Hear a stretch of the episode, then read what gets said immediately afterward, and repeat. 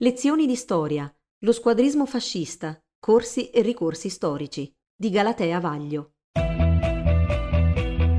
Ti piacciono i nostri podcast e apprezzi il nostro lavoro? Valigia Blu è un blog collettivo, senza pubblicità, senza paywall, senza editori. Puoi sostenere il nostro lavoro anche con una piccola donazione. Visita il sito valigiablu.it. Valigia Blu, basata sui fatti, aperta a tutti, sostenuta dai lettori.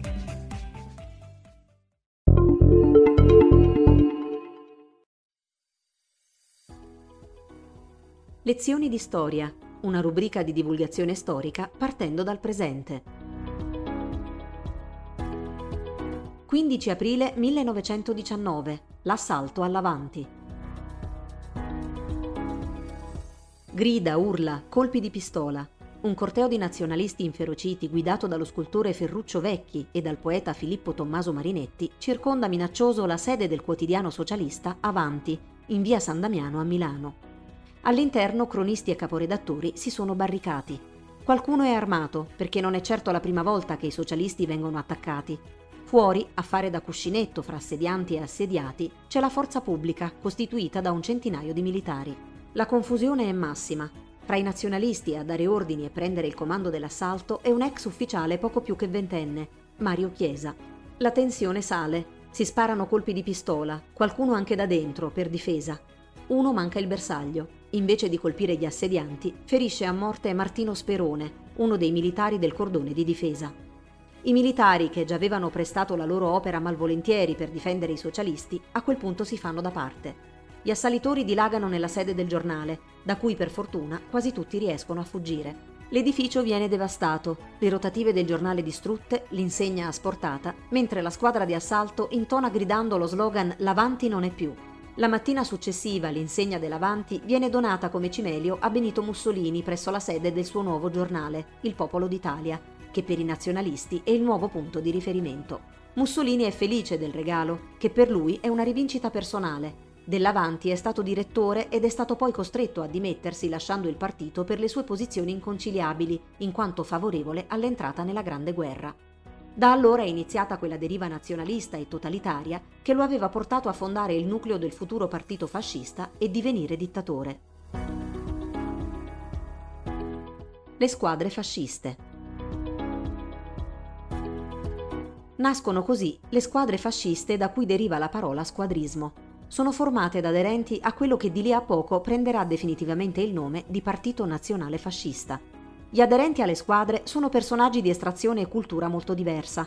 All'inizio il nucleo duro è formato dai Sansepolcristi. I Sansepolcristi sono gli aderenti della prima ora al nuovo partito di Mussolini, i Fasci di Combattimento, fondato il 23 marzo 1919 a Milano, nella sede di Piazza Sansepolcro. Un gruppo di personaggi, fra i quali c'è Ferruccio Vecchi, che saranno nominati il Fascio Primigenio. La nascita dello squadrismo è dunque connaturata a quella del movimento fascista. Le squadre di azione sono nuclei di attivisti che hanno come obiettivo l'uso della violenza nei confronti degli avversari politici, cioè principalmente i socialisti. Siamo prima del 1921 e quindi il Partito Comunista ancora non esisteva e quello socialista era il principale partito di massa e operaio in Italia. Gli aderenti sono quasi tutti domiciliati nelle città del nord. Sono uomini d'azione, reduci della Grande Guerra, e provengono spesso dagli Arditi, un reparto scelto della fanteria dell'esercito italiano che durante la Prima Guerra Mondiale era stato usato in missioni speciali, e spesso pericolosissime, e che poi era stato al fianco di Gabriele D'Annunzio nell'impresa di Fiume. Insomma, l'equivalente di una squadra d'assalto dei Marines di oggi. Alle prime squadre, però, aderiscono anche intellettuali rivoluzionari come Filippo Tommaso Marinetti, il fondatore del futurismo, e gran parte dei suoi adepti.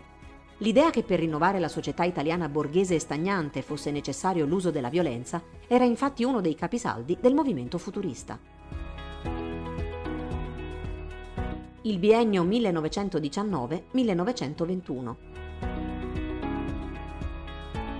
Le squadre fasciste impazzarono negli anni del cosiddetto biennio rosso, dal 1919 al 1921. Furono 2 anni turbolenti, in cui i socialisti furono impegnati in una vasta campagna di scioperi e iniziative per far fronte alla crisi economica e ai problemi sociali che la fine della guerra aveva fatto emergere. Nonostante la vittoria, infatti, la società e l'economia italiana stentavano a riprendersi. I socialisti, come grande partito di massa, avevano organizzato una vera e propria rete sociale di appoggio per operai e aderenti, che andava dalle società di mutuo soccorso, associazioni in grado di garantire assistenza sanitaria e sociale alle famiglie in difficoltà, finalizzate dagli operai con parte del loro salario versato su base volontaria, alle università popolari e le scuole di partito, che permettevano agli operai di continuare gratuitamente la loro formazione con corsi di istruzione e approfondimento. Tutti questi enti ed istituzioni erano sentiti come pericolosi, perché erano straordinari punti di aggregazione popolare e fabbriche del consenso. Non solo i fascisti, ma anche i partiti borghesi e moderati li ritenevano possibili cellule per una prossima rivoluzione socialista, simile a quella avvenuta in Russia nel 1917. Il pericolo rosso come giustificazione allo squadrismo. Le squadre fasciste, infatti, poterono operare in relativa sicurezza perché le forze dell'ordine e la politica erano conniventi con loro, o perlomeno molto distratte. L'idea diffusa era che le squadre fasciste facessero il lavoro sporco, atto però a salvare la democrazia, colpendo socialisti e anarchici prima che questi potessero scatenare una rivoluzione. Persino moderati come il cattolico Alcide De Gasperi e giolittiani liberali chiudevano un occhio e dichiaravano giustificata la violenza fascista. Questo favoriva anche nelle forze di polizia e nell'esercito un atteggiamento compiacente. I fascisti, anche quando venivano arrestati, venivano rilasciati molto presto e le forze dell'ordine intervenivano tardivamente in maniera blanda quando portavano avanti i loro assalti. Squadrismo di campagna e di città. All'inizio lo squadrismo fu un fenomeno essenzialmente cittadino, sviluppatosi nelle grandi città del nord per contrastare le associazioni operaie. Ma presto anche le campagne divennero un luogo di scontro. Qui le squadre fasciste furono finanziate dai proprietari terrieri, che le usarono per colpire le manifestazioni di braccianti e contadini e smantellare le nascenti cooperative agrarie e le società di mutuo soccorso. Particolarmente calda da questo punto di vista era la pianura padana, soprattutto la campagna fra Ferrara, Bologna e Mantova. Qui i grandi proprietari terrieri usarono le squadre fasciste per seminare il terrore e fare pressione perché venissero abbandonate o disattese le leggi che garantivano a braccianti e contadini diritti e condizioni di vita migliori. Pochi, efficienti, determinati.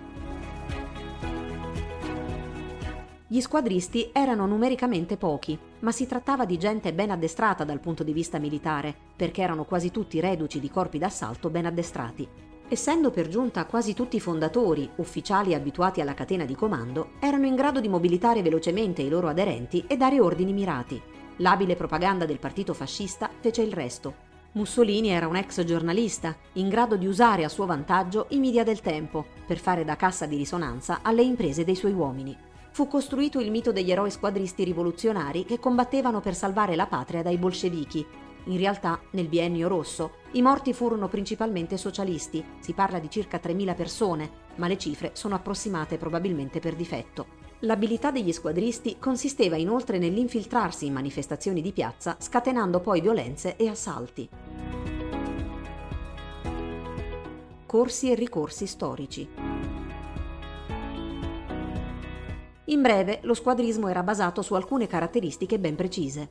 L'organizzazione di piccoli gruppi ben addestrati di fanatici disposti a usare la violenza contro gli avversari, la capacità di mobilitarsi in fretta e insinuarsi in manifestazioni di piazza, la scelta di obiettivi come sedi di sindacati o giornalisti o organi di stampa, la capacità di manipolare i media, una sostanziale connivenza da parte di schieramenti politici vicini agli squadristi o convinti di poter usare la loro violenza a proprio vantaggio, la connivenza o la benevola distrazione da parte delle forze dell'ordine. Tutti elementi che purtroppo, viene da dire, si stanno ripresentando anche oggi nella nostra cronaca. La definizione di questo attacco come squadrista è dunque perfettamente lecita. Ma c'è di peggio. Fatti dunque tutti distinguo perché la storia non si ripete mai pari pari, l'assalto ieri a Roma disegna uno scenario italiano abbastanza inquietante. Siamo nel 2021. Nel 2022 ricorrerà il centenario della marcia su Roma, in cui le squadre fasciste trovarono la loro apoteosi. Speriamo che resti solo un centenario e non si trasformi nell'occasione di una rievocazione.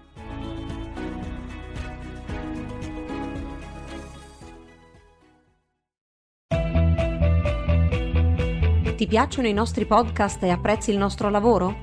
Valigia Blu è un blog collettivo, senza pubblicità, senza paywall, senza editori. Puoi sostenere il nostro lavoro anche con una piccola donazione. Visita il sito valigiablu.it. Valigia Blu, basata sui fatti, aperta a tutti, sostenuta dai lettori.